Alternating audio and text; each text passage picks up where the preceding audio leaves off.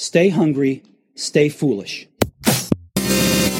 Innovators, change makers, entrepreneurs, intrapreneurs, catalysts. One of these is not like the other. That is to say, each of these types of people can make a whole lot of change happen in the world, but within any group of innovators, change makers, entrepreneurs, and intrapreneurs are those people called catalysts. Those of us who have a deep rooted need to create positive change. Among catalysts, there is an unmet need to be seen and valued for who we are and how we show up in the world. Catalysts feel a deep sense of drive towards a better future state. We can't help but see potential change and set it in motion. We're energized and we're driven by it. We welcome author of Move Fast, Break Shit, Burnout, The Catalyst's Guide to Working Well, Shannon Lucas. Welcome to the show. Thanks for having me. It's an honor. Shannon, I'd wager most of our audience are catalysts or soon to be catalysts, and you tell us that you felt this way since your school days, whether that be school, your school recycling program as a young kid or your innovation roles in Vodafone or elsewhere. Yeah, I, I have been. I identify once I figured out what it meant to be a catalyst, you can look back with hindsight 20 being 2020 and it's like, oh, that explains why I've done all the things that I've done. There's one interesting point in the way that you frame that question though, and the we haven't done the research on this, uh, but part of the reason that we love working with catalysts is because we think they're sort of innately born that way, or something happened early on in their lives that precipitated them being a catalyst. So when you say about people becoming catalysts, I think the shift for them might be recognizing that they've always been this way, but we're not sure that you can actually teach people to be catalysts because this is their sort of innate way of moving through the world. I also like that you call me a kid when I was building the innovation program at Vodafone. I'll take it.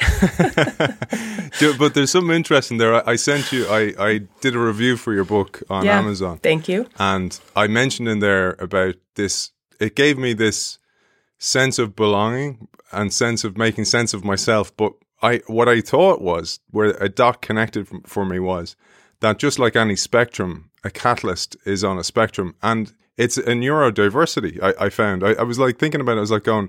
I wonder is it some some yet to be diagnosed neurodiverse way of thinking, uh, which is really valuable. And again, it brings to mind the necessity for diversity within teams. Yeah, 100%. And I loved that you brought that up because actually, when Tracy and I, every month we run a Am I a Catalyst webinar just to help people familiarize themselves. And we talk about that sort of normal distribution curve. I am a hyper catalyst. I'm very far in the catalyst of sort of spearhead end. And Tracy, my co CEO and co author, she comes from a research background. And so she's a little bit more considered she's still lightning years ahead of most of the general population in terms of connecting the dots. And it's great for me to have balance for someone who's like, hmm, should we be doing that right now? Maybe we want to take a pause before we move into action. The other interesting thing that you brought up is the sort of the the neuro component or the neurodiversity component here. We see overlaps with other populations. Uh, again, we still have more research to do, so this is all anecdotal, but with a lot of different data points anecdotally. ADHD, as an example, has seems to have a very high preponderance in this community, and you can imagine that because there's a there's that hyper part, the like dot connecting part, the thinking differently than than other people, highly sensitive people, high potential people. There's a lot of labels that sort of overlap in this Venn diagram about what it means to be a catalyst. I think the important point for you know organizations is we can identify these people. And so we can help them identify and then figure out what they need to do to support them. We have that data. And that made me think of we had a great show a few probably a couple of years ago now with a guy called Daniel Z. Lieberman and the book was entirely on dopamine. And the term is dopaminergic when somebody has more dopamine levels and I always think of catalysts or entrepreneurs or change makers or entrepreneurs the startup founders as this drive within them to create more and nothing's ever enough and they can't rest on their laurels.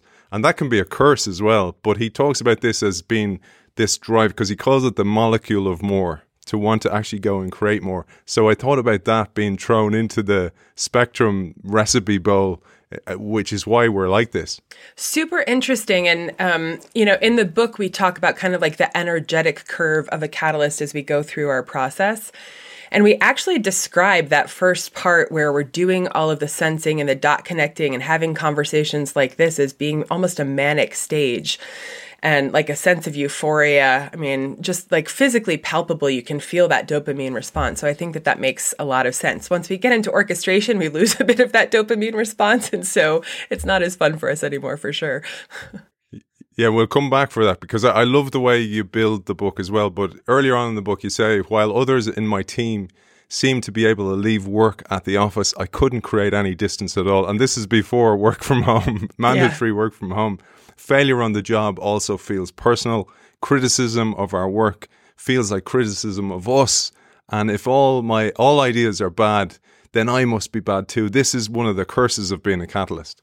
It is a hundred percent. I think it connects to actually the point that we were just talking about because most catalysts describe that need to sort of you know starting with the searching as they're even starting to see through the the the signal through the noise this like physical need to pursue that to the end to make it a reality. And so you can feel in that language the physical connection to what it is that we're putting out there in the world. Interestingly, though, we don't often have come in with our own agenda. I mean, we might be purpose driven in that we want the world to generally be a better place, more sustainable, more more impact on all of that. But we often don't go into situations a priori saying this is what we need to do. We use our amazing sensing skills to figure out what needs to happen. And so it's interesting because we'll be bringing this new idea that we've, you know, we've created through this deep synthesis. And, but then people start to attack the idea and we're like, wait, like this isn't even my thing, or they might start to attack me. And it's like, well, I only care about this because I think it's the best thing for the company, the organization, the system. And so that's where it starts to feel deeply personal too. It's like you have this physical connection. You see that it needs to happen and the lack of understanding can be really challenging. Yeah, and I love that. I I often use the term gainsayer versus naysayer. Naysayer being somebody who will just say no to everything. You know those type of people yeah, in innovation programs. yeah, but but a, a, catalyst is often a gainsayer. They're calling stuff out because it's for the better good of the organization, and it's uncomfortable things. You know, we we talk a lot about psychological safety, but catalysts often overlook that, and they just go, look for for the greater good of this organization or the change program or whatever it may be. Here's the uncomfortable news, and then we suffer what's called the mum effect, shooting the messenger. Yeah, and I loved I loved what you talked about here, Shannon. I'm going to quote you here because this line really stuck out for me. While catalysts can thrive in times of chaos, often the same people who brought us in start backing away from us or withdrawing support. It can feel like gaslighting or some weird reality shift is happening beneath our feet. As the change gets more imminent, they might even attack the output or us directly while we're left wondering what happened.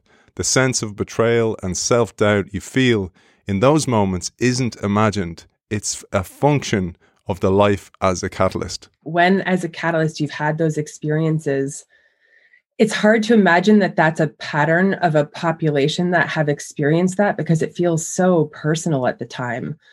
Um, and so there's this deep healing, I think, for catalysts getting to recognize that it's not just them. Um, there's a lot that we can do to at least minimize this happening i don't know that we can altogether you know avoid it make you know avoid making it happen because we don't have control over the larger system. We don't have control over those people. If we bring more empathy into the journey with us and you know we can talk about it later but understand other people's relationship to change and this is what we spend a lot of time talking about in the book is like how do you bring those people along to minimize that pivot at the end where all of your supporters take two steps back and you're left left holding the bag. Um, but it is it's really it's it's eh, we actually use the word trauma. We talk about trauma in the book and i think we need just generally to be talking more about trauma in the workplace. But it's like you get invited in to do something you go on this really difficult hero's journey to bring this thing back that you were asked to bring back. And then, as you said in the quote, it's like everyone just takes two steps back and you're left there going, I don't understand what happened.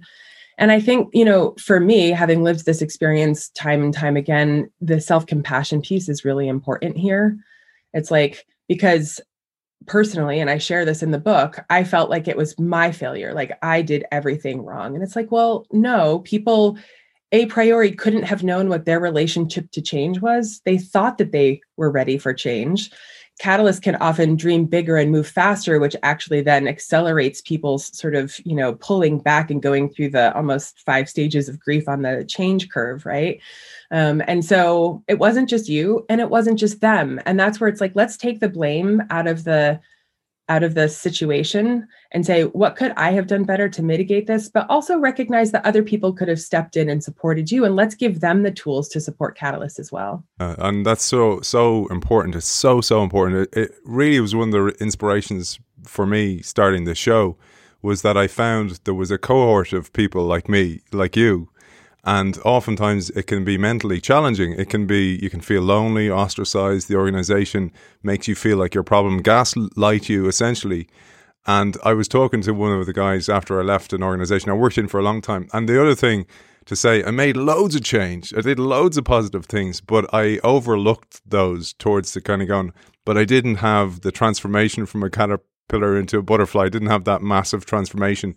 And I, I said to him, I remember saying to him, I feel like I failed. And he goes, and it was really important for me, actually, this. He said, You didn't fail, the organization failed you. And it sent me on this mission that you're also on to try and find out how I could have done it better, what frameworks and mental models are out there that I could have drawn upon to make the change better. And this is essentially what you do in this book. But I wanted to bring it to something just have to say you, though, you just gave me sorry. goosebumps. Like when someone can help you reframe it like that and give you the distance, like that's healing.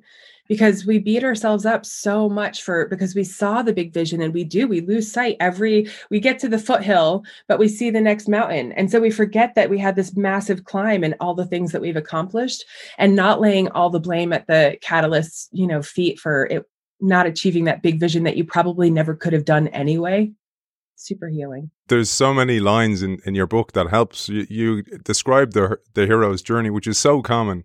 And one of those lines that might resonate with our listeners is you say, "We have impossible standards for ourselves, and we hold high standards for those around us." Often without that empathy you talked about, or even awareness of the way that that that impacts others. Catalysts tend to say things like, "If I go into a project, I want to make it a success." I see the moving parts to make it happen. Why can't they make it happen? Don't they want to improve? And you get very frustrated and you lack that empathy that's so important. This is really important. And this is one of the places where going back, I do still feel badly. Like I'm working on my self compassion. I did the best. I actually worked with a coach who was like, had to remind me of all of the things that I did to mitigate some of this impact on my teams. I am a perfectionist and I see the big vision. And you know being patient it's like being able actually to walk the talk as a catalyst leader is really interesting in terms of creating psychological safety because we always see how things can be done better but holding space and grace for people learning as they go through the process and also they're probably not seeing the vision as clearly as you are. Um so i think it's just holding the grace that they're not where you are and thinking about how you can help them come along on that journey. Now, it's tough if you're the individual contributor catalyst because you'll see how things can be done better but people might not listen to you and so you know it does matter in some ways where you are are in the organization because you can just sort of be like that annoying fly that's bothering everybody about hey guys can't we do this better? Hey guys can't we do this better? So this is where like the self-awareness um, and some of the individual catalyst skill building can help you be more effective um, and bring others on that journey without yeah damaging or frustrating the relationship too much. Like that that part is so so important. I found in some of the organizations i worked in there was a few people who were like lifelines where you'd you'd go and meet them and it would almost be like this uh, the way I used to think about it was I was coming up for air from the swamp and I'd meet them and they'd be just breath of fresh air for me and then I'd go back down to ba- battle the alligators again. And I think that that part is so so key and and you do a great job in the book of of bringing that forward. And I wanted to just pull a few lines to to help our audience figure out is it them. So you, I love the term you talk about, which is subconscious data connection, and I've seen this so many times where you just sense things are happening way before they happen, and, and oftentimes way too soon. So you you start to act like Chicken Little, the sky's falling down, but it's not falling down for another few years. But you act as if it is, and then they think you're a bit nuts. And you, some of the terms that catalysts have told you, some of the quotes that I pulled here are: "I'm comfortable operating in the fog." With 40 to 70% of the information backed by strong intuition. I powerfully lead from the front. I trust my intuition and catalysts process data at a lightning speed. We absorb information quickly and easily from com- conversations, experience, research, emotional intelligence, subconscious observations, and overt data. And this is a powerful trait of catalysts. And happily, I think organizations are finally starting to understand the need for this human cognition. And it's an art rather than a science, right? That AI won't probably be able to do for, for a while um, which is that synthesis, because it also takes into account a lot of human subtleties that are going on as we're doing that that synthesizing. Um, so my hope is is you know as bad as last year was, I think people are finally really internalizing that we live in a VUCA world. You know, the volatility, the uncertainty, the complexity, and the ambiguity. And how do you navigate out of it? And this synthesizing, this dot connecting, this intuition is a really powerful antidote to that it's interesting because when we talk about like the shorthand version of what it is to be a catalyst, the sixth thing that we put on the list is actually not an attribute of the catalyst per se, but the perception from other people about what a catalyst is.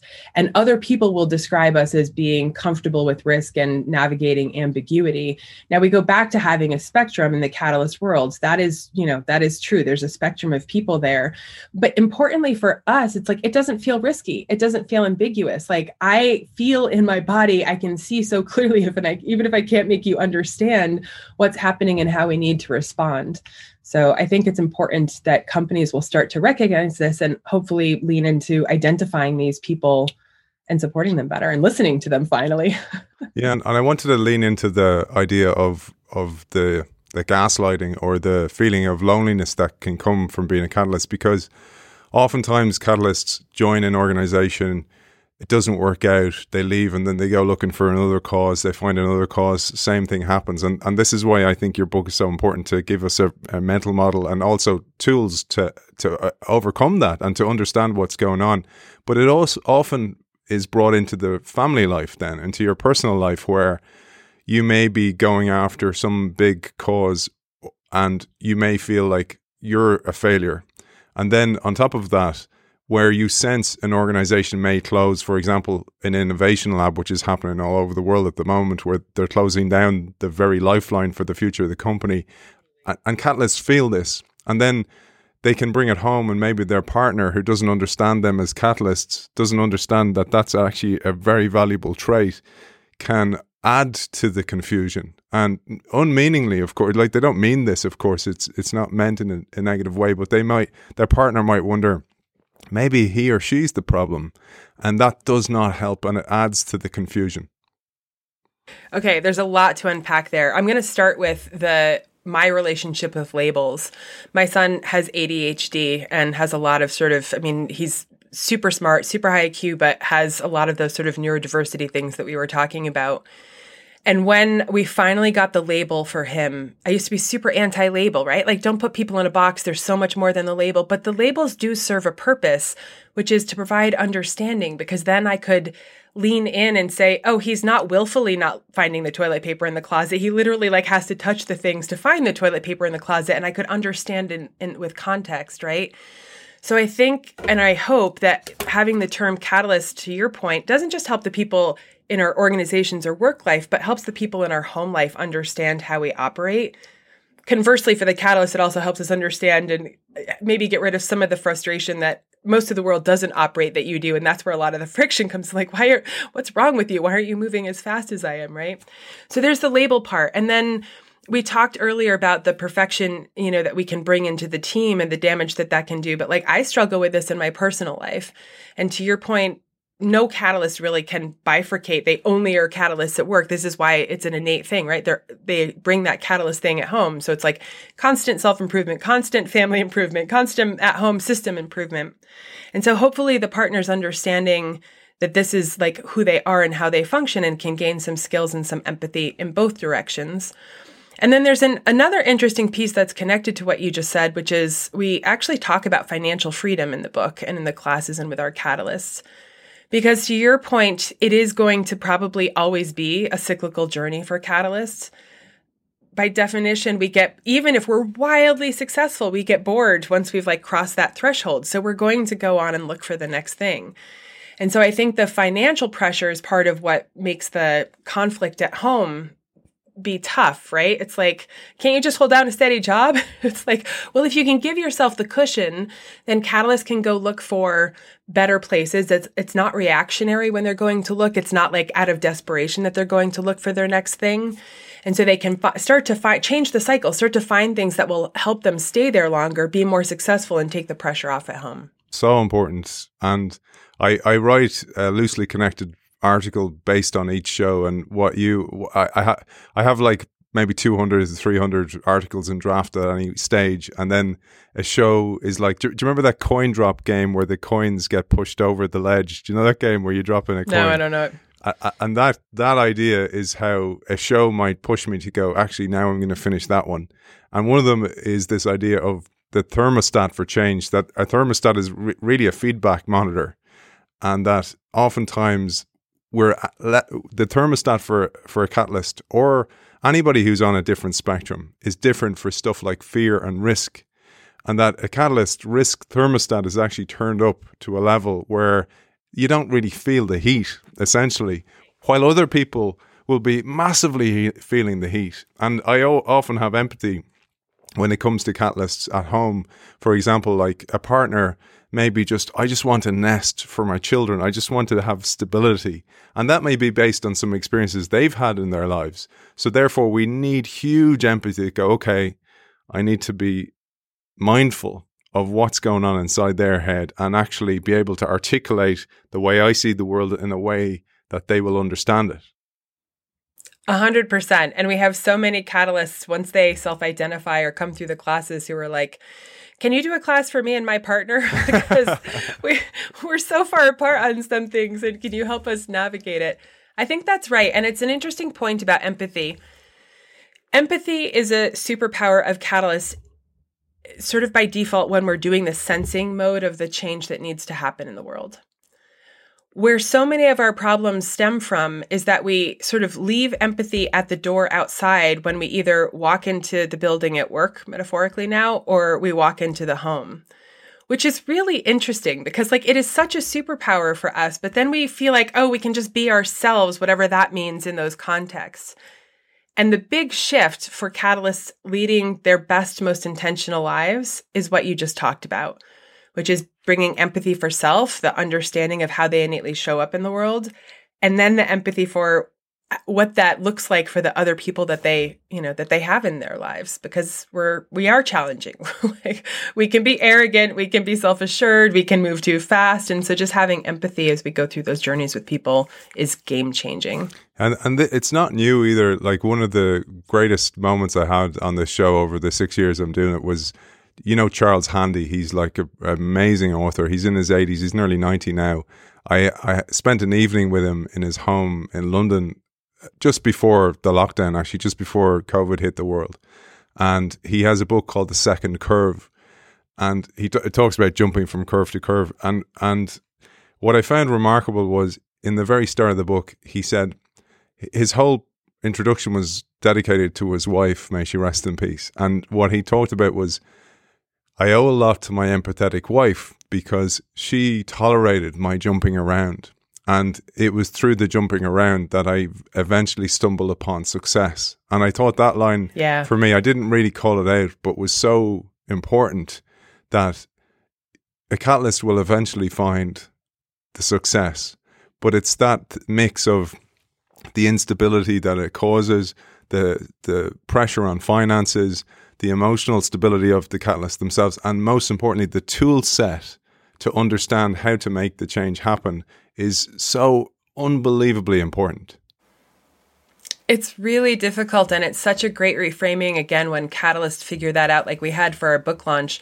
We had this guy who explained what it meant to him to identify as a catalyst because he was like, and he's he's you know early on in his career, but he said, if people asked me five years ago like where I wanted to be, he said I didn't have an answer, and it kind of made me feel bad. And he's like, now I know the answer, and the answer is I'm going to be solving the next wicked problem. And so he's clear on like how he operates in the world. And if you can articulate that to the people in your life, it at least creates some spaciousness because they understand that there, you know, there might be an intentionality. It doesn't look like other people's, you know, here to here to here to CTO or CEO. But it also isn't completely chaos and disorganized. It's like I'm developing my understanding of different things as I go down. I'm learning driven, I'm growth mindset driven. And to your point, with enough patience and perseverance, I will get there. I think the one caveat for that that we see is it's the self awareness and the tool building that you mentioned that becomes the are you going to be able to be successful as a catalyst or not? Because if we don't have those things we can be really disruptive and it can be a really hard road which is why we want people to know because it doesn't have to be a hard road once you know. One of the one of the end results can be burnout because of due to frustration mainly, and you say it's a huge problem for catalysts, and you highlight when we write off our unique process as automatic or as something that everyone can do, we can expect too much from people around us as well. Back to that empathy. Why can't they move faster? Why can't they see the connections or just make the change already? And that's because they literally can't see the change. And I think that understanding of their world or how they see the world is equally essential. It's so important. And like, even though I knew the research, I kept making the same mistakes because it's so innate. And so when you're trying to move fast, it's really easy to forget the empathy. I mean, it's not like I forgot it completely, but the depth of empathy that you need. The bigger the change, the more empathy you need. And so the, it's interesting because the name of the book, people are like, well, are you advocating for moving fast, breaking shit, and burning out? And we're like, no, that's what happens when you don't bring intentionality and self awareness to the process. And you actually move faster. It's such a cliche, but you actually move faster by slowing down enough in those first steps to develop the empathy and awareness. Do people understand the vision? Are they on board? Because the number one reason for failure for catalysts is that they weren't clear enough on the vision and they jumped off the starting block and moved into action really quickly before making sure that everyone was on board and understood what their role was. And then if we do that, then when we move too fast, I mean, when we, we're breaking shit, we're breaking the wrong shit. So we're not saying you're never going to break shit, but if you don't have the team on board and people, you know, in alignment with your vision, you're probably going to break the wrong shit.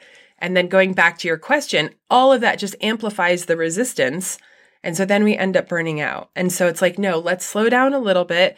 Let's be really mindful about what we're breaking when so that we can at least minimize and mitigate some of the burnout. This happened to you in a role where you went into a new organization and you were basically setting up a new change program and those people around you were nodding empty, emptily. sorry, I'll say that again. And this happened to you in an organization you worked in where you initiated a change program because you had people around you and they were nodding as if they understand the vision and their eyes were glazed over. But you were clever enough to realize that. And when you dug into it a little bit more, you found actually they didn't get the vision. This is really important.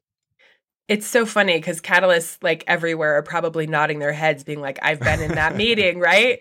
I've been in that meeting where I was presenting a thing and there's all the heads nodding, and then you walk out to go left and start executing, and they walk out and go right and have a conversation about what the hell just happened, right? And so it's really important to, uh, what I did in that particular scenario actually is I shared the strategy and then I talked for another 20 minutes because I know that people process at different speeds. I know that there can be fear about asking the leader for clarification after you've been talking about it for so long.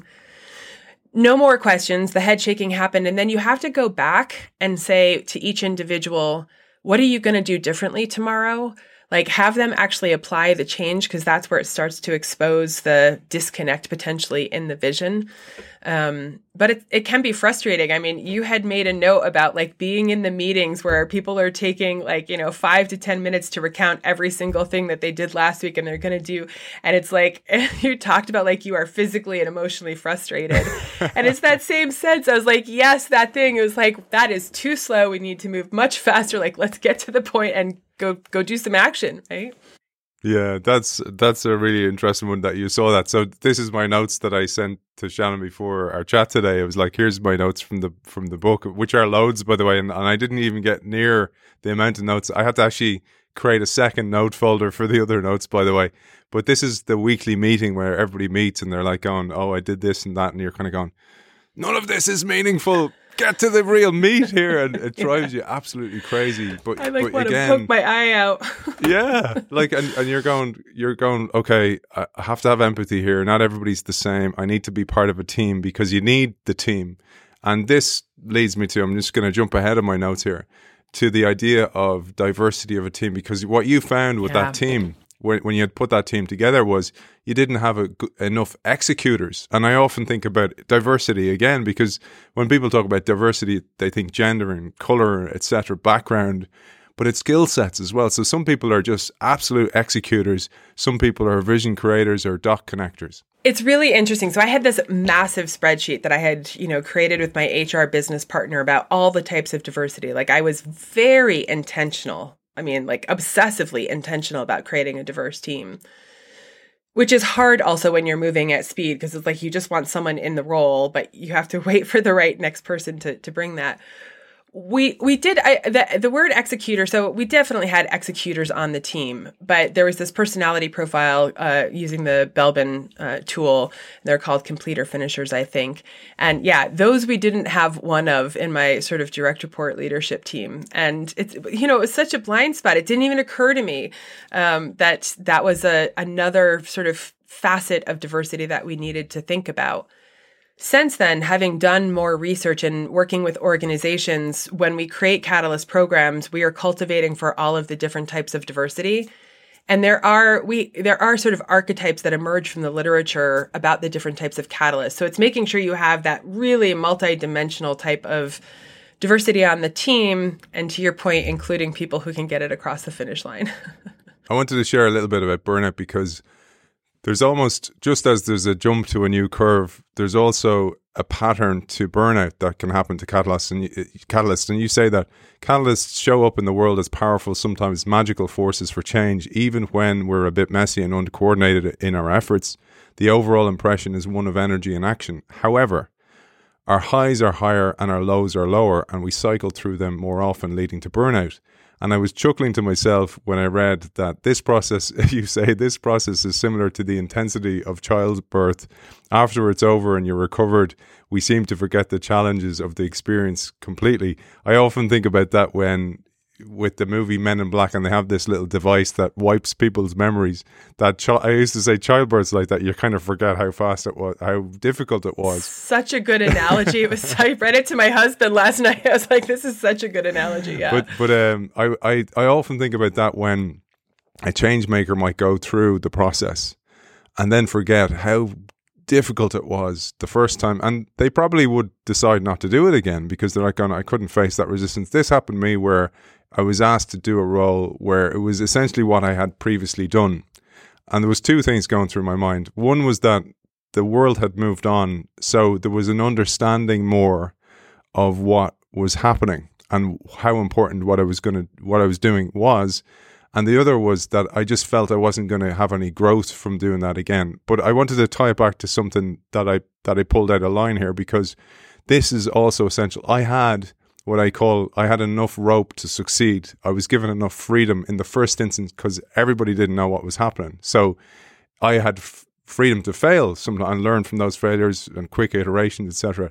But you say not having permission to act on obvious visions, getting smacked for being outside your swim lane, losing your support, your people, suddenly and without warning, staying on too long, hoping things will get better. The energy for change that we bring into every space we occupy is not always appreciated on junior or contribute, contributor levels we can present as threats to the organization or at least to established power, and that can quickly become unsafe, exhausting, and traumatic. And this, I find, is so unbelievably common throughout the catalyst world.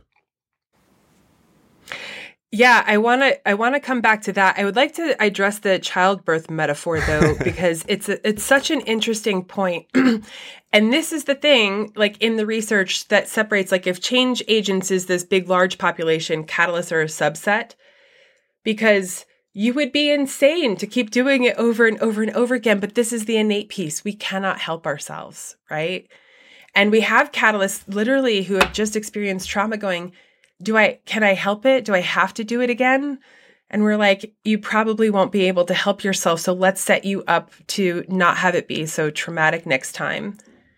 We had a group coaching call last week, and actually, a couple of people on the call are at these pivot points and they're struggling with this. It's like, do I stay as a solo or entrepreneur because at least I have more freedom than the second part of your question? I have more control over my destiny. But can I achieve the scale of change that I want playing potentially small like that? Or do I need to go back into a large organization? For me, the reframe is it's always an experiment. Like if you want to go into that next organization, here's the things that you can look for, and we can talk about what those are. But here's the things that you can look for to at least have a better sense if you're going to have the support that you were asking about in the second part of the question. But also know like, hey, you're going into a 50 year old organization that isn't the most change friendly thing. You can try it for another 18 months and see what you learn and how far you can push the needle. And if you fail, it doesn't mean it's on you. Right. And so just again, creating a little bit more of this spaciousness for, for catalysts to not as, not as deeply internalize the trauma or the pushback going back to the the creating the safe space for the catalyst i mean the the number one thing when catalysts ask us is like what's going to set me up to succeed is having a supporter which you mentioned early. It's like having that person who's going to understand how you operate and giving you give you enough rope but also like have a cushion at the bottom. You don't want to like take the rope and jump and crash really hard with no one there to catch you either because as catalysts we can do that. So i think it's about you know, being really honest with yourself and evaluating your environment. Like, do you have at least one supporter, if not more? Have you seen other change initiatives that have been successful and what in that organizational context made them made that successful? But also finding your catalyst like out in other organizations who understand you and can support you and, you know, help you troubleshoot in the moment if you're getting all of that resistance and pushback. Yeah, I, there's so much in this. I mean, my mind's going connecting dots here, consciously and subconsciously the whole time. but uh, you you know what it's like to write a book, and I've just launched my book, as you know. And when I congratulations, thank you. Well, to you as well. And one of the things I found so meaningful and spoke to me was that you say it's often during the mania that it feels fine to skip some of our personal energy regeneration practices, going to the gym, seeing friends, meditating, because we're flying high. We don't even realize how much we're giving up as long as it feels like we're gaining energy from envisioning the change. And I did all of these things when I was writing my book over and it was it was pretty intense over 6 months but I stopped meditating. I started at the start by the way I was meditating. I was going to the no, I wasn't going to the gym because of COVID, but I was training as part of my day. Usually, my day starts with meditation, and then I go for intensive HIIT session. And m- my idea is that it's yes. like plugging in my iPhone to charge it up my brain for the day, and it's like I create this massive surge of energy and then I just go and apply it to something. And the earlier I do it in the day, the better because I've less distractions. My my desire to do the work is higher in the morning. So that's that's how I operate. But when I was writing the book, I stopped all these things. And you say this is so common for a catalyst, but also we when when it's gone then we don't go and repair the I call it damage, but the temporary damage. Like for example, haven't seen my friends in ages, haven't called them, haven't gone to the gym, haven't trained, haven't meditated. And then you're kind of grappling to try and put those pieces back together again, something that you recognize as a common thread. Yeah, it's so interesting because um, as I was doing my dot connecting at the same time that Tracy was doing her dot connecting, I didn't have the words, you know, the word catalyst or anything, but I was the one thing that I was noticing about the people who showed up most like me was that that burnout was really common and that was obviously what Tracy found in the data. And it goes back to that dopamine hit because when we're in that manic stage at the beginning, you're like just a few more hours. Just it's it, it has an obsessive quality to it, right? It's just like this is what I need to be doing and I get enough energy from that at the beginning of the process that you don't even realize the hit that you are actually taking by moving further and further away from your rejuvenation practices. And the problem is usually we don't fully realize it until we're at burnout. it's like shit, I did it again. And at that point, it's like you don't even often have the energy to get out of bed or I mean, it's just, it's really hard to reclaim the practices. And so it becomes, you know, we coach people through doing these incremental steps to get back to it. One of the guys that we interviewed for the book, George, actually pointed out, which we hadn't thought about when we were like, is so spot on, is we often don't just have one project going on at a time either. So if you map out those energy curves, you know, overlapping, any one of them could be pulling you into burnout at any one time. And so this is really why we wrote the book. Is like for me the two takeaways are self-compassion is a catalyst because it's really freaking hard. And stemming from that self-compassion then is investing in the rejuvenation processes so that you don't have to just keep hitting that that low. The highs are high and that's a great thing about being a catalyst. I'll say, you know, I'm still Tracy and I are still not perfect at it. We wrote a book last year while we were in our first full year of of building a business. But what we do is we just get a little bit more intentional. It's just the little tweaks, right? Like when you we built into our operating structure for the business checking in on each other on energy level and burnout. So every week we are talking about it. And if we're getting to a point where it's like one person needs to take on more of the load, or, you know, Tracy one day was just like, before you burn out and have to binge watch for the weekend and miss your family and all of that, just take a half and half half a day and go binge watch for that half a day so you can actually be awake and enjoy the binge and recharge before you totally burn out. And I was like, that's brilliant. so yes, it's important. On self compassion, I was laughing because but what George said about like, you know, you've multiple things going at the same time as soon as I finished the book, I was like going and going, okay, I'm going to start the next book. And my wife was like, no, no, you're not. No, no, no, no. and, and, on top of that, what I did then was like going, okay, I started a newsletter for the show. I started a second show. So we have a second show coming online soon. It's uh, innovation in practice. So it's with entrepreneurs rather than authors. And the, I just started filling the space, you know, that was one thing. But the other, I was really laughing at myself in the mirror here was, self compassion. I never ever take time to to pat myself on the back for anything. Like, and I I had written it so much so right. I had written a chapter for the book, and I took it out, and it was called "Smell the Soap." And the story is my younger son. Ever since he was a kid able to wash his own hands, he had this practice where he would pour some soap in his hand, you know, the liquid soap, and he'd smell it. And I'd I'd watch him. I kind of go, "What are you doing?" And he's like, oh, I love the smell of the soap because my wife buys nice smelling soap.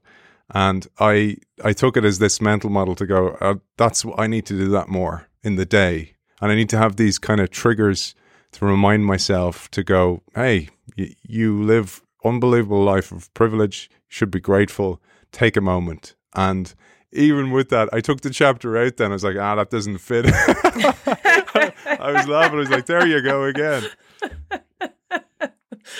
Uh, yeah, you're literally manifesting that way of being in the world.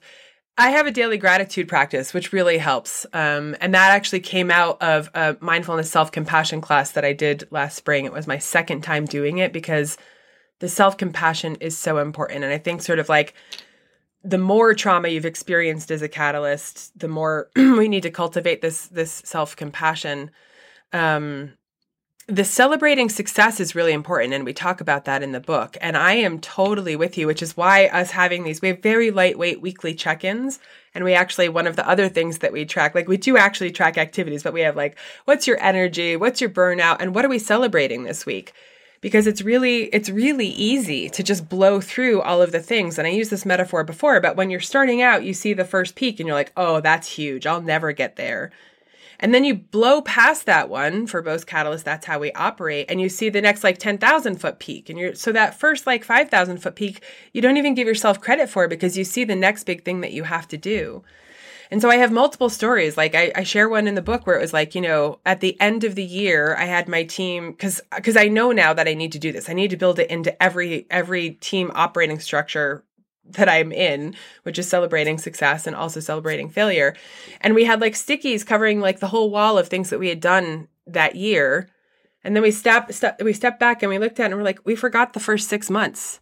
Like there was so much groundwork we had to lay in the first six months to achieve everything, but like we didn't give ourselves credit. And then the wall was totally covered. So it is really hard as catalysts and we need to you know we need to give ourselves credit for all of the work that we've done especially because we're usually fighting slaying dragons as we're making that impact yeah, I when I saw that, I thought about I read. My son's got me the Greek myths as a as a Christmas present. So brilliant, by the way. Stephen Troy or Stephen uh, Fry writes the writes the Greek myths in a kind of a modern, accessible way and I read them, you know, a couple of pages each night.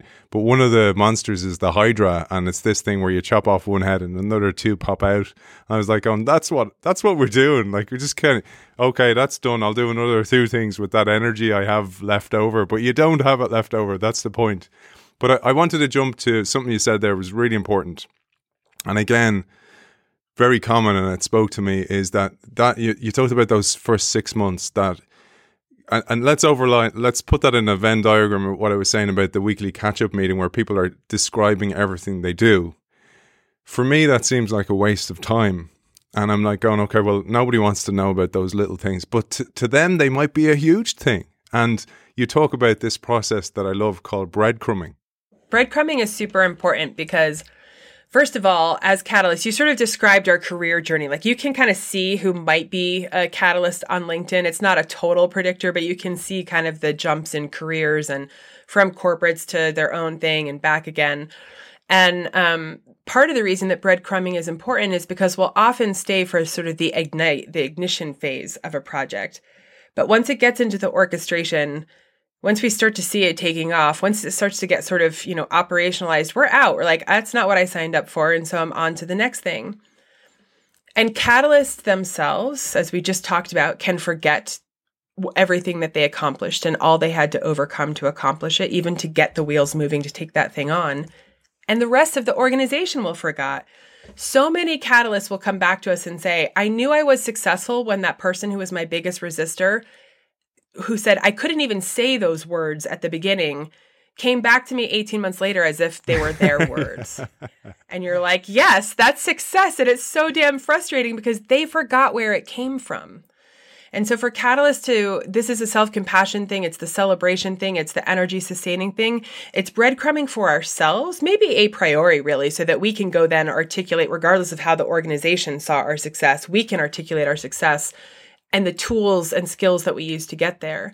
Um, but it also does help with the organization. It's like, look, I didn't come up with this idea out of nowhere. I spoke with 50, you know, 50 customers and 20 internal stakeholders and you just document the, your process. And someone came back to us after this last class and she has this massive spreadsheet. She's like, I'm not going to do this every quarter, but I want to show the organization like this didn't come from nowhere and here's how I got there. So yeah, it helps a lot with the, with the energy in both directions earlier on, I mentioned about the whole idea of not being allowed the freedom to succeed. And one of the blockers to that for Catalyst, and again, going back to the idea of the meeting or even the breadcrumbing and, you know, documentation essentially feels like an absolute waste. Or you're like, going, why am I living in an Excel sheet when I should be in a PowerPoint or I should be actually just creating out there in the world?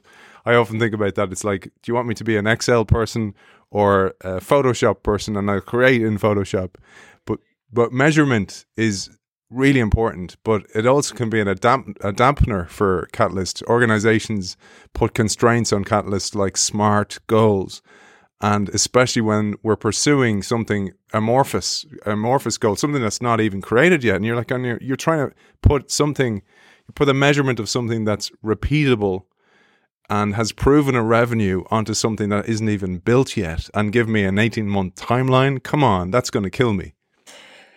Yeah, if one of the big management consulting companies could write a paper on it, then you wouldn't need us, right? And so we're we're always at the edge of 100%. It's something emergent and I can't even tell you really what it is yet to so for me for you to expect for me to be able to set the same types of goals as a BU that's a business unit that's been existing for 10 years is totally ridiculous. the catch 22 is so sometimes we get given those smart goals that really don't match how we operate and sometimes they'll say, "Will you tell us what you can do?"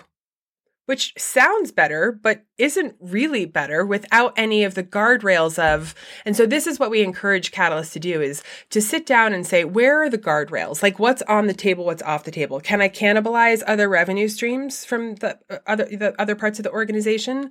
Does it have to be in your revenue? Or if it does like what percentage has to be in your revenue? Because if you can at least get that kind of clarity around your sandbox then you can start to make your metrics about like how you're going to move it forward within that swim lane. So at Vodafone, for an example, you know, we just started with the preposition that if we were able to talk to customers that weren't IT or procurement who were C-suite SVP who actually owned lines of business in an ideation context that we would deepen the relationship and identify new, you know, opportunities. That was our only promise the first year. So, how many re- workshops could you run and how many new executive relationships could you establish? And from there, you know, a couple years later, we got from all the way from that to how many tens of millions of dollars of actual in year revenue plus hundreds of millions in pipeline, but it takes years to get there. So, it is a specific challenge for Catalyst. And this is why I'll just come back and say sitting down with whoever your leader is and just figuring out at least what's inbounds and what, out, what is out of bounds is a good starting place. I was thinking there when you're saying about um, just valuing the skill of being a catalyst, as in for yourself. I don't, I don't even mean the organization seeing it as a value, but I was, I was thinking recently about the, there's a, an old story about the shipmaker this this king who owns the ship, he buys this ship, it won't work, and he hires all the best people in the land try and fix it, and he can't find anybody, and eventually they bring him this old man who's this uh, repairman, and he comes along and, and he has a bag in his hand, and he just takes out a hammer and he hits the ship and it starts working, and then they ask him for his bill, so he gives them the the invoice. And the invoice is like I'm I'm riffing here, but it's like a hundred dollars and the the king is furious. He's like, "What? You only hit it with a hammer?" And he goes, "I want an itemized bill." And it goes, "Hammer, one euro, one dollar." Knowing where to hit, ninety nine dollars. And actually, that's that's catalysts. That that's that's really valuable. It's it's a great analogy, and it goes back to you know what I see a lot in catalysts is uh, a lot of T careers, right? So they'll ha- they'll start off early in their career developing whatever domain expertise, and then they get interested in where can I apply it? Where can I apply it? Where can I apply it? And so there's this multidisciplinary, uh, multi-potentially is another sort of overlapping of the Venn diagram because that's what we bring to the table is this depth of experience in a bunch of different industries or problems, et cetera, that we can then, to your point, leverage in in the current environment. And it's really hard for organizations to say, yeah, connecting dots, that's worth a hundred dollars. It's like, you know, and for us, it can be hard because we forget that that's not how other people operate. So Catalyst can actually have a hard time claiming their own value because they're they're fighting an uphill battle really because that's not how organizations historically have talked about value creation for for the you know with their employees. That's shifting now. Like there was just a really interesting article about how google and adobe have put empathy as an example on one of their top criteria for you know recruitment and new employees. And it's connected to the dot connecting and all of that stuff. So i like the shift is happening um, but i hope the book and the conversations like this will help both the catalysts understand how to articulate to own their value, articulate it, and then organizations to understand it. One last skill I wanted to talk about before I wanted to mention a, a, a case study. He's a regular listener to the show, actually, and he, he'd mentioned you to me several times. But you're already on my radar. I was like, kind of going, she's on the list when the book came out.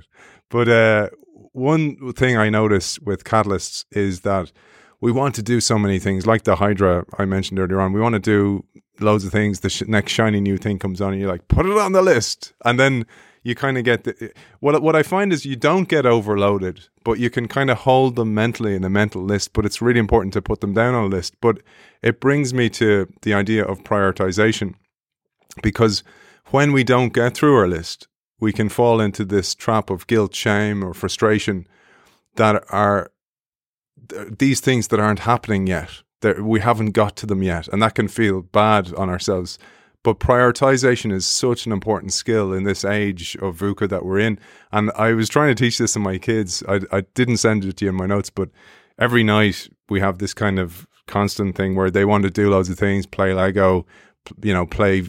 I play mess fighting with them, so mess fighting, uh, they want me to read a story to them. Um, you know, want to have some warm milk, want to watch a bit of telly, and I'm kind of going, guys, you have 30 minutes, and I let them. I purposely let them fail because I want them to prioritize and go, what What do you want to do? Like, what you don't have time to do all these things, so something's gonna drop off the list because it's that pain of not having it is where they learn and they're eventually getting it. It's a slow process. But this is a huge problem for Catalyst, which is prioritization of goals in line with the organizational priorities as well. I think that is a key point. Yeah, when we ask the questions for people to self-identify about whether or not they're catalysts, we say, you know, do you overwhelm do you overwhelm your colleagues with lots of ideas? Do you overwhelm yourself with lots of ideas?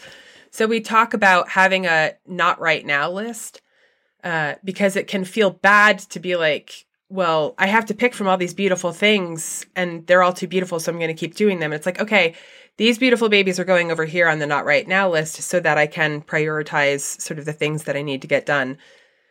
This has been transformational for me. I mean, I started this at Vodafone where I would update my quarterly goals and I would put them on my desk so that every morning when I sat down, I knew what my priorities were. And importantly, all of the people around me knew. So if someone on my team comes to me and they say, well, I have this great thing, blah, blah, blah. And, you know, as a leader, you're also holding the priorities for the team. You can say, well, where does this fit into our priorities? Do we need to have a discussion with the broader team about the priorities are changing or not? Um, and so it's a really practical conversation tool for us to actually move things forward. I love that you call out also being aligned with the organizational strategies as we're working with organizations to develop catalyst programs, that's our starting point. Like, what's your strategy? What are you trying to get accomplished that you can't get accomplished now? Because catalyst can go do all sorts of stuff, right? But we want to make sure that it's in alignment with what the strategies for the organization are. I don't know if you're familiar with Charlie Gilkey. Have Have you read Charlie Gilkey's books? Start finishing. Well, he has this other really great concept, which is um, thinking about you can only do five projects at a time, and generally five pro- uh, a project takes five years. So he's like, you know, look at year 80 subtract your age divide by 5 like that's how many how much time you have for the projects you want to do in your life. And for me like writing a book may be one project and cleaning my closet might be another project. Like there's lots of projects that we have in our lives. And so just being honest with ourselves cuz catalysts have magical thinking. We'll be like I can get those 80 hours done in 40 hours totally and then I'll have time for the family and all of that. So it's just being really honest. And our hope is that catalysts can just live their most beautiful, most intentional lives and let go of all of that pressure and the negative self talk for not being able to do all of the things. Such an important point, and and actually that that uh, magical thinking is a gift as well, where you can see the end result before anyone else can, and then you just like, well, I just need to fill in the dots to get there. Like it's it's a powerful vision tool, but also can catch you out. I mentioned this case study, and I'm going to tee it up for you here because this guy's a regular listener to the show, big supporter of the work both of us do. And I wanted to, to give him a little nod because you mentioned him in the book. I'll tee you up with this quote The metric is beyond my ability to deliver as it stands, he told his boss. Trust that we'll get you the results you need, but it can't be a show and tell anymore. As we see in so many successful Catalyst stories, he had a very support, supportive boss who listened, trusted, and ultimately gave him the freedom and constraints that he needed to thrive. The department was still given a mandate and a metric, but they also had the freedom to figure out how to make it happen. This is the story of John Morley. John Morley is one of my absolute favorite catalysts. It's part of the reason that he's in the book, and it's such a great example. I mean, John's sensing skills, as you well know, are, you know, some of the best in the world. And his strong desire to, his growth mindset is just off the charts. And so that's what he was doing in that particular organization. He said, you know, he recognized that he didn't have the resources that he need and needed to get those metrics done in a traditional way. So he was like, I'm going to experiment and I'm going to experiment actually by activating other parts of the organization to go on this journey with me and when you meet John, his enthusiasm is infectious. And so having a boss like that supporting a wicked catalyst like John ended up resulting in the creation of a massive new business spinout for the company. And so it's like catalysts don't need a lot. That's the thing that I want to say to the leaders is like, we just need a little bit of support. We need a little bit of air cover. We need you to look out so we're not burning out, and we need you to help us translate what we're doing back into the organization the worst thing that you can do is give us the smart goals that don't have any meaning for the things that we're trying to create in the world and sort of shut down our ability to go after the vision sort of before we even start. So, massive shout out to John. He's continuing to do amazing things. And I hope more organizations learn how to support him like he got in that environment. Tip of the cap to you, John. And Shannon, before we end, I typically end with a quote that I pull from the book. I'm I'm going to do that, but while I am, will you have a think about how you want to end today's show? But before I start that quote, where can people find out about more about what you do and what the organization does? They can go to www.catalystconstellations.com. Uh, we also have a global community called the Galaxy. So if you want to meet, you know, and spend time with other catalysts from all over the world, you can join the Galaxy as well. My end quote is as follows. The great power of a catalyst is that we see the path to a brighter future. Of course, that brings resistance. Of course, that drains our energy. And of course, now more than ever, it has to be done. I love that quote because I thought it encapsulated the message in the book, and I highly recommend the book. It's a great read, very accessible, and does a great job. So, congratulations to you. How how do you want to finish today's show? Thank you. I will. I'll read a quote too, and this is from both Tracy and myself. We are Tracy Lovejoy and Shannon Lucas. We represent catalysts, and we hereby give you permission to vision the future, bring people together to create it, and iterate un- until it is made a reality. We see you, Catalyst. When you see yourself too, you're going to change the world in the powerful way that only you can. Author of Move Fast, Break Shit, Burn Out, The Catalyst's Guide to Working Well, Shannon Lucas, thank you for joining us. Thanks for the great conversation, Aidan. It was lovely.